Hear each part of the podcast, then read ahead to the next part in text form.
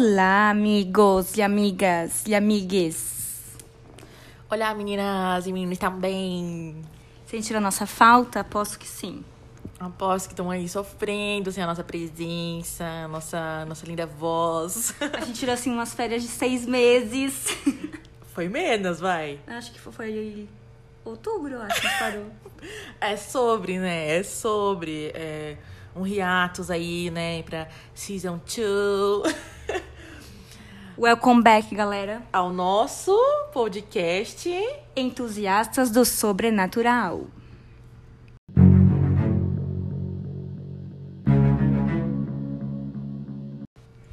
E o nosso retorno não poderia ser em outro dia, né, meninas? E meninos também.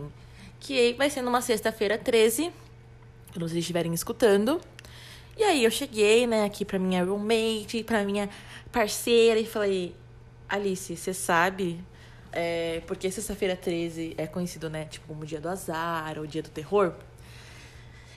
E aí ela falou que achava que era por causa do filme. E aí eu falei, eu também.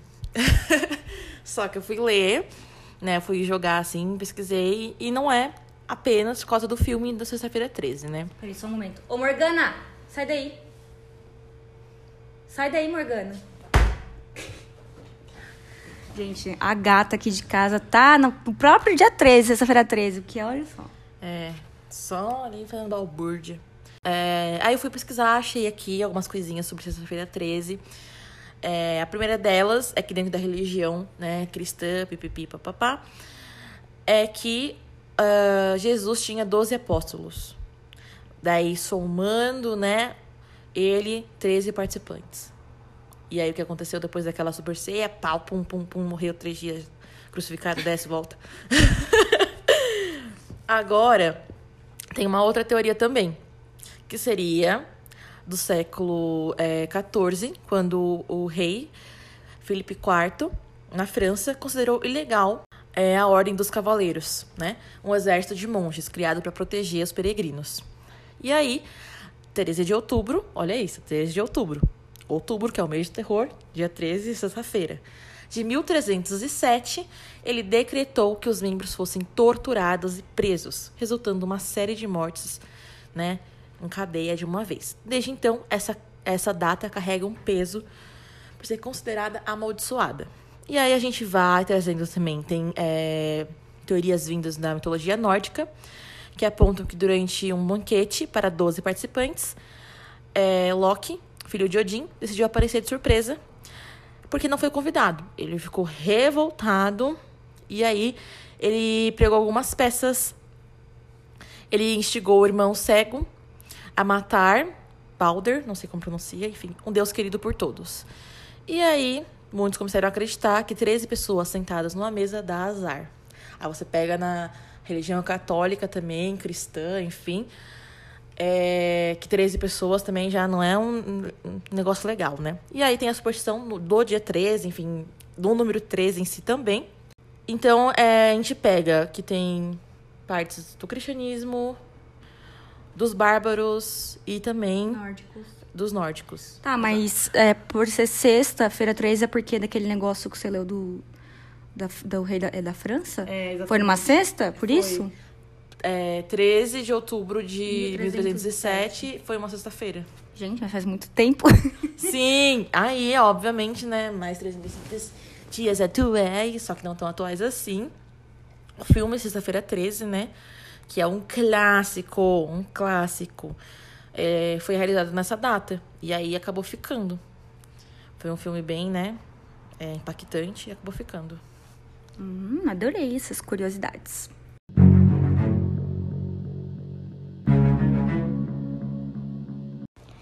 Bom, chegou, chegou o dia dele mesmo, o mais temido.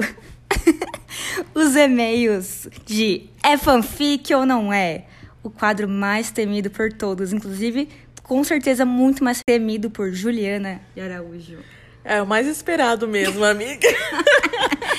Vamos lá. Recebemos vários e-mails, queremos agradecer e também pedir desculpas pela demora, mas assim, a vida da pessoa adulta é complicada, sabe? E quando sobrava um tempinho, a gente fazia o quê? Ou dormia ou via uma série, entendeu? E a gente tá cheia de conteúdo para trazer para vocês, muito mesmo. Toda hora a gente fala. Hum. Inclusive, antes que eu me esqueça, e vão cobrar, a gente gravou o podcast com uma pessoa especial. E essa pessoa tá cobrando que a gente edite, mas o nosso retorno teria, tinha que ser mais especial ainda. Falando que o amigo nem é tão especial assim. É, assim, ele é em nossos corações. Tu és? Enfim, é, então, a gente já tem outros episódios no forno aí que a gente gravou antes, a gente só não editou. Mas enfim, vamos ao que interessa, né? Vamos ao quadro É fanfic ou não é?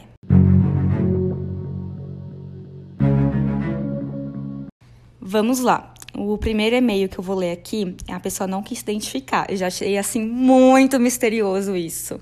Muito. É... Enfim, né? Vou começar, senão não vou dar spoilers. Eu também. É importante frisar que a gente não leu nenhum e-mail. Não, a gente aguentou esse tempo todo sem clicar no e-mail e ler. A gente só viu quem mandou, né? Então eu vou ler agora, vai ser uma surpresa tanto para mim quanto pra Ju. Mas já começo avisando que a pessoa não quis se identificar, tá? É, porque ela falou que nosso podcast pode fazer muito sucesso e que pode se alguém virar, né? e que se alguém ouvir pode reconhecer a história, enfim, vamos lá.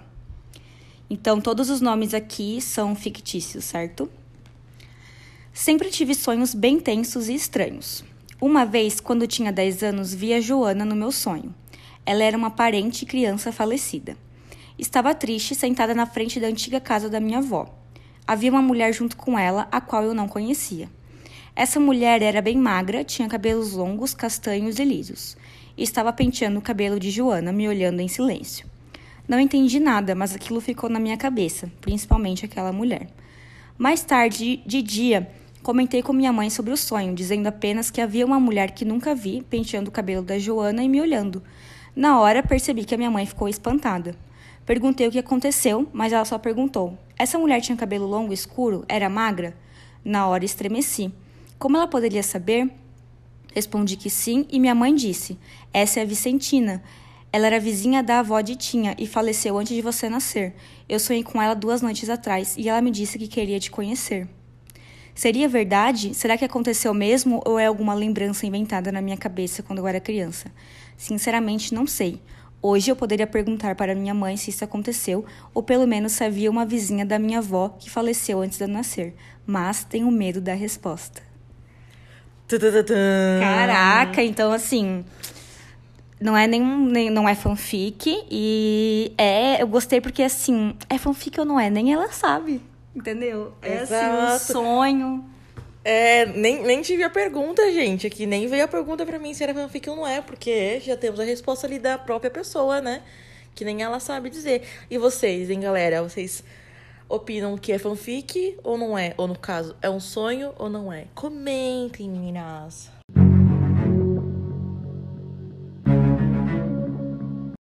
Vamos a mais um relato dessa mesma pessoa misteriosa, é, que é um relato um pouco maior. E aí no final a gente pergunta, né, se é fanfic ou não é. Então, relembrando que os nomes são fictícios e vamos a mais um relato. Pode parecer loucura minha, talvez seja mesmo, mas vira e mexe eu vejo pessoas quando estou sozinha, normalmente de noite. Não apenas vultos, mas pessoas mesmo. Consigo ver a cor das roupas, se é homem ou mulher. Acontece assim: estou sozinha lavando roupa ou louça, ou apenas andando pela casa, quando de repente tenho a impressão de ter visto alguém. Ao olhar novamente, não há nada. Algumas vezes isso estava tão presente que fiquei paranoica e nervosa. Eu já havia me casado e via muitas pessoas na casa onde eu morava. Algumas vezes foi tão presente e forte essa visão que me assustei e gritava. Eu estava com medo e quando meu marido estava em casa e de repente entrava no cômodo onde eu estava, eu já gritava assustada. Ele até chegou a ficar muito bravo comigo, sem entender por que eu gritava se estávamos só nós, do só nós dois em casa. Achava estranho eu me assustar assim e achava até que eu estava de sacanagem. Claro, chegar na cozinha, sala ou quarto onde eu estava e ser recebida com um grito alto e assustado assustava ele também. ele brigou comigo algumas vezes. Ai, gente, eu tô indo porque tem a risadinha aqui. Do... Brigou comigo algumas vezes, até que um dia ele estava em outro cômodo e eu vi novamente uma pessoa em minha visão periférica. Pensei que era ele e falei algo. Ele não respondeu. Então eu falei mais alto. Eis que ele aparece respondendo do outro lado. Eu estava vendo na minha direita e ele apareceu pela esquerda. Em nome do Pai, do Filho. Na hora, além do berro de pânico, eu comecei a chorar loucamente. Tinha sim alguém ali do meu lado. Então ele viu que eu não estava sacaneando ele e sim possivelmente ficando louca mesmo. muito bom, muito bom. Sempre vi pessoas aleatórias usando roupas comuns como camiseta azul, vermelha, homem, mulher, mas teve um tempo que eu sempre vi um senhor todo de branco, cabelos bem grisalhos e chapéu. Essa pessoa se repetia. Cheguei a vê-lo até no meu trabalho, e sempre do mesmo jeito. Eu vejo na minha visão periférica, mas ao olhar para valer, não tem nada e depois disso some. Até que um dia eu estava na casa da minha mãe e o avistei na garagem. Então, ao entrar em casa, contei para minha mãe que eu estava vendo um senhor de branco que lembrava o tio Bastião, que é o tio da minha mãe, e que eu tinha acabado de ver de novo na garagem. Eis que minha mãe di diz: Nossa, eu vou Bento, eu tenho sonhado com ele. Primeiro ele disse que queria te ver. Outro dia sonhei de novo e ele disse que te conheceu que gostou muito de você. Vou rezar e pedir para ele não aparecer mais para você. O vô Bento era avô da minha mãe e faleceu anos antes de eu nascer. Fiquei sem saber se ela estava me zoando, mas não parecia não. Essa é mais uma coisa que não sei se minha mãe se lembra, mas aconteceu 4 ou 5 anos atrás.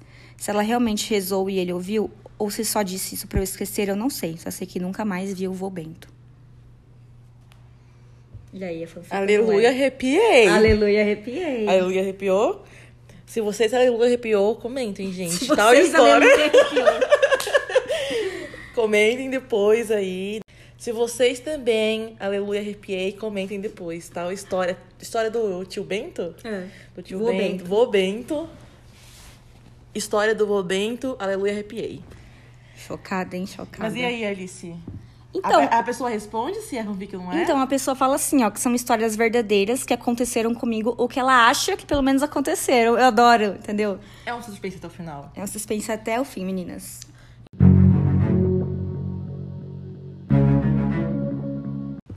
É fanfic ou não é? Então vamos aí para nossa terceira história de hoje, meninas e meninos também, tudo bom? E essa pessoa, como eu acho que é pelo, por conta do primeiro parágrafo, quer se identificar. Então vou ler aqui, depois qualquer coisa eu confirmo com esse, essa Segmori, né, meninas? Olá, me chamo Ariane, tenho 25 anos e vim compartilhar uma história com vocês, no estilo daquelas aconteceu com um amigo de um amigo de um amigo meu. Mas, para ficar ainda mais fácil de repassá-la e de forma entendível, vou contá-la em primeira pessoa. Espero que gostem. Aconteceu quando eu ainda era jovem, fazia poucos meses que tínhamos nos mudado para aquela casa nova, e ao meu ver, tudo corria bem. Minha irmãzinha mais nova sempre me pedia para brincar com ela, mas eu já não tinha mais idade para isso, e quase sempre mandava ir chamar outra pessoa. Foi quando ela parou de me importunar que eu acabei percebendo que ela passava o dia inteiro trancada em um quarto, bem escuro, nos fundos da casa. Certo dia, então, perguntei a ela o que ela fazia ali dentro sozinha.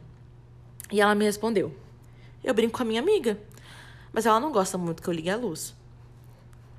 Achei aquilo extremamente bizarro e fui logo pro quarto ligando a luz, mas não tinha ninguém lá. Depois disso, Que bom, né? Eu acho. né? Depois disso, disse a minha irmã que parece de ir pro quarto. E eu tranquei. Mas ela vai ficar brava se eu não for brincar com ela. Minha irmã alegou. Mas eu não dei ouvidos e disse para ela arrumar outras amigas. Foi então que tudo piorou. Aquela música tensa das lendas urbanas do Gugu. À noite, algumas vezes, eu podia ouvir batidas na porta. E uma manhã que levantei e passei lá perto, pude ver a porta aberta, sozinha. Gritei para minha irmã se ela havia aberto a porta e ela me gritou que não. Foi então que um barulho veio lá de dentro do quarto e uma bola saiu quicando de lá de dentro. Por ter uma família extremamente religiosa, aquilo me incomodou demais. Então eu fui é, falar com os meus pais sobre isso. Eles, por sua vez, decidiram chamar o meu tio para averiguar a casa, já que ele era um figurão na igreja e poderia muito bem lidar com aquilo. Figurão na igreja, eu amei, bem assim. Importante o gato. Não, tô falando a palavra, tipo, bem assim, um livro. Bem assim, um vibe escritora, sabe? É, a pessoa escreveu bem. Quando meu tio veio, ele andou por todos os cômodos da casa, até pelo quarto escuro, sem expressar nada em seu rosto. Foi logo depois de passar pelos quartos, meu e da minha irmã, que ele anunciou que tinha uma entidade na casa. Eu logo soltei uma risadinha, cético. E meu tio então me puxou pro meu quarto. Foi? Cético. uma risadinha. ah, eu amo deixar essa risadinha, a risadinha da pessoa. Eu logo soltei uma risadinha, cético. E o meu tio então me puxou pro meu quarto. Você não acredita? Estiga essa mulher no canto do quarto e me diga o que sente. Disse ele, e eu o fiz. Levei a minha mão até a quina da parede, e quanto mais próximo minha mão chegava, mais gelada ela ficava. Retirei rapidamente a mão dali, e o frio passou. Meu tio então continuou. A entidade está aqui, no seu quarto, provavelmente observando você todos os dias. E sinto uma raiva enorme vindo dela. Precisamos expulsá-la. Ele e outros membros da igreja se juntaram e começaram a rezar, em voz alta. Pude sentir o ambiente ficar muito pesado, o ar mais denso, estava muito assustado, mas repetia tudo o que diziam. Até que as luzes piscaram e meu tio começou a ordenar que o espírito saísse dali. Que aquele não era seu lugar e que a casa servia a Deus. Todas as coisas é, daquela falação toda que vemos em filmes de exorcismo. Até que no meio daquela falação toda, um cachorro de pelos longos saiu correndo debaixo da minha cama. Eu gelei por dentro e, de relance, pude ver os olhos vermelhos antes dele correr para fora da casa. Todos ficaram em silêncio por um tempo e eu, aflito, esperei meu tio dizer que o espírito tinha ido embora. Só então eu pude respirar novamente. Pensar que aquela coisa estava ali o tempo todo comigo, no meu quarto, me observando. Ainda me causa pesadelos, mas fico feliz que tudo acabou. Por favor, me fala que é uma fanfic, hein? E aí? Aí a gente tem uma resposta, Alice. Como eu li, você já tem que adivinhar. Vamos lá. É fanfic ou não é? Então, eu acho que é fanfic, mas eu vi a sua cara pela sua cara. a Juliana acabou de ler e abriu a boca, tipo, sem emitir som, então é real. E aí? Essa história é baseada em um caso real negrito. Fonte Arial 14. que aconteceu com um amigo meu. Me lembro muito dela, porque me impressionei na época que ele me contou. Então eu escrevi de uma forma de contos de horror para ficar melhor, mas aconteceu.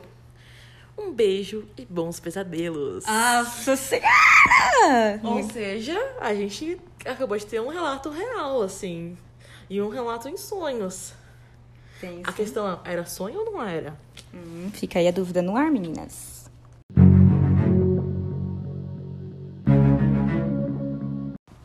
Vamos lá para mais um relato. Eu vou ler que eu conheço essa história e é uma pessoa próxima a mim. E aí a Ju vai.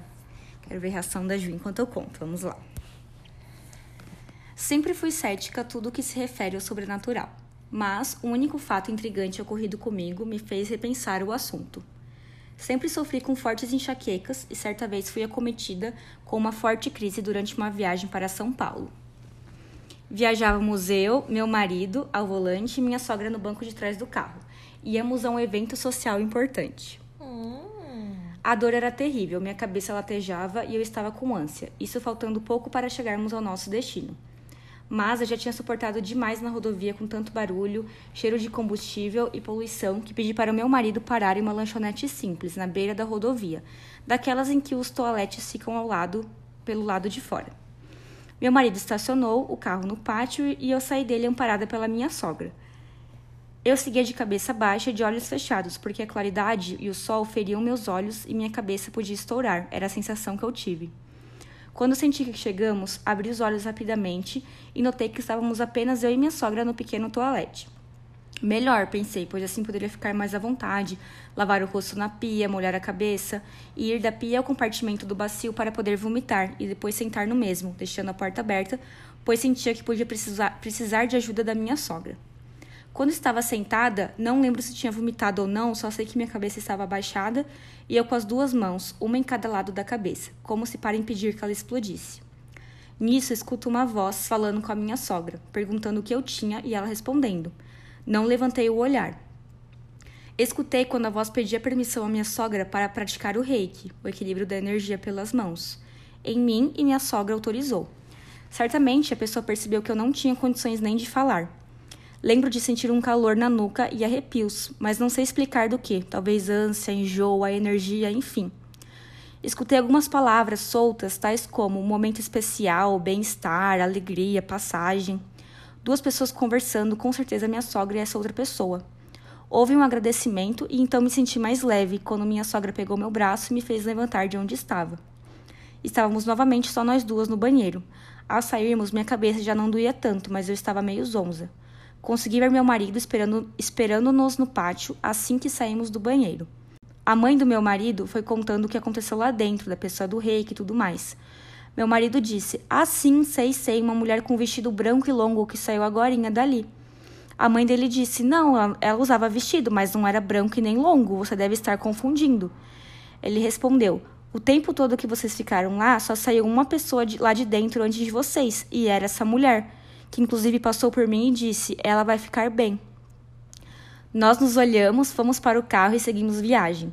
Tempos depois, conversando sobre o ocorrido, ficamos intrigados com algumas coisas. A mulher do vestido branco e longo passar pelo meu marido e falando ela vai ficar bem, não foi comentado com a tal mulher que tinha alguém nos aguardando. Até hoje é algo que não ficou esclarecido.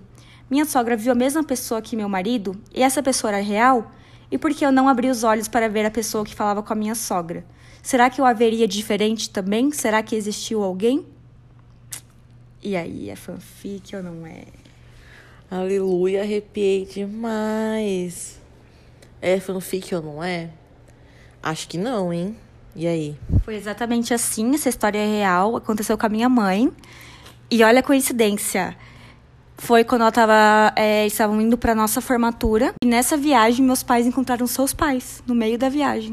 Eu, mas então, o que eu ia contar é que a minha mãe conta isso falando que a Mila tava junto. Que a sua mãe tava muito mal e que o, seu pai tava esperando com a Mila enquanto ela tomava água. Será que foi outra? Eles encontraram mais de uma vez? a Mila era a mulher? Ai, meu Deus. Gente, é, eu lembro, minha mãe sempre conta essa história, assim. E eu, ve, eu vejo, tipo, na minha cabeça, sabe, essa história acontecendo. Eu também, eu sei que posto é já até. Uhum. Aquele que fica separado e tem o restaurante dentro, assim. E, e, que agora a entrada você tem que passar pelo restaurante. Sim. Mudou faz uns anos. Mas a minha mãe conta que uma vez encontrou a Sueli. A Sueli tava muito mal. A Sueli, gente, é a mãe da Alice. E que aí a Mila tava junto é, tomando aguinha ali fora, seu pai cuidando dela e a sua mãe tava lá dentro. Minha cachorrinha, Mila, falecida. Mas é que a sua mãe tava passando mal com, tipo, enxaqueca também. Mas acho que era a mesma vez, sim. Porque minha mãe fala que não... Que mal viu seus pais, assim.